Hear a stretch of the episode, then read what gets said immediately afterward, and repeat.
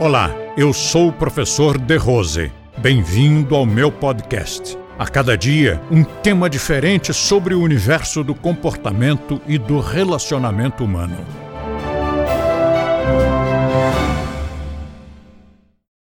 E por que a maior parte dos nossos alunos é constituída por jovens? Que obviamente não é discriminação alguma, é especialização. Nós poderíamos nos especializar em terceira idade, se quiséssemos, mas não queremos. Se nós nos especializássemos em terceira idade, alguém nos acusaria,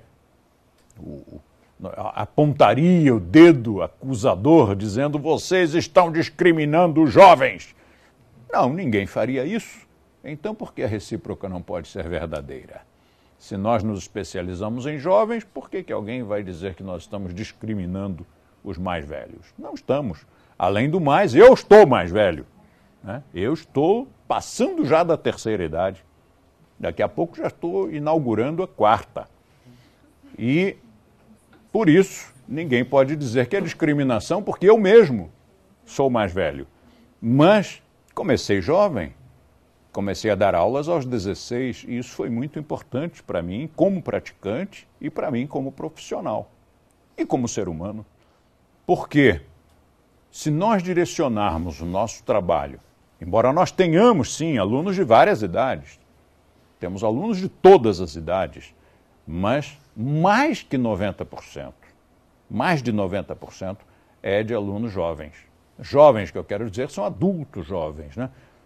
A partir dos 18 anos de idade, e aí a pirâmide vai reduzindo, à medida que sobe, vai reduzindo o número de pessoas. Temos alguém de 60 anos? Temos. Eu acredito que tenhamos até de 80, mas deve ser um em 50 mil. Portanto, há alunos de todas as idades. Mas por que prioritariamente público jovem? Porque se ao jovem nós sugerimos, experimente este estilo de vida, ele possivelmente vai experimentar. Muitos experimentam e, se experimentar, gostam. Mas se você fizer a mesma sugestão a uma pessoa com a minha idade, por exemplo, o cara não muda. Imagine um cidadão que não tenha a minha idade, que seja bem mais jovem, um garotão ainda de 60 anos.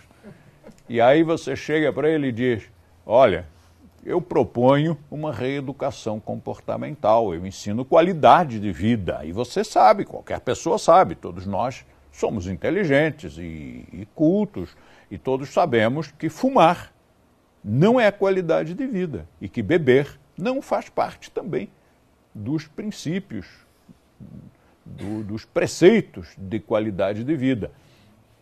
Então, vamos experimentar não fumar e não tomar uísque, vinho?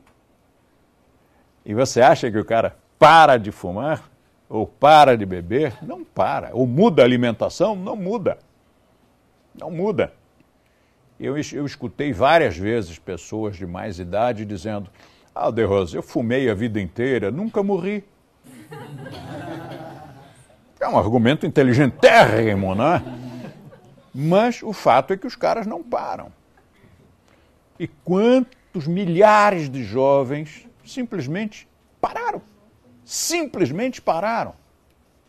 Até como uma reação de rebeldia. Todos os caretas fumam, então não vou fumar. E pronto, sou subversivo. Compartilhe este podcast com seus amigos e assine este canal. Se você quiser conhecer mais artigos e assuntos abordados por mim, visite o nosso blog do De Rose, clicando no link da descrição. E assim você terá acesso a diversos temas relacionados ao comportamento e bom relacionamento humano.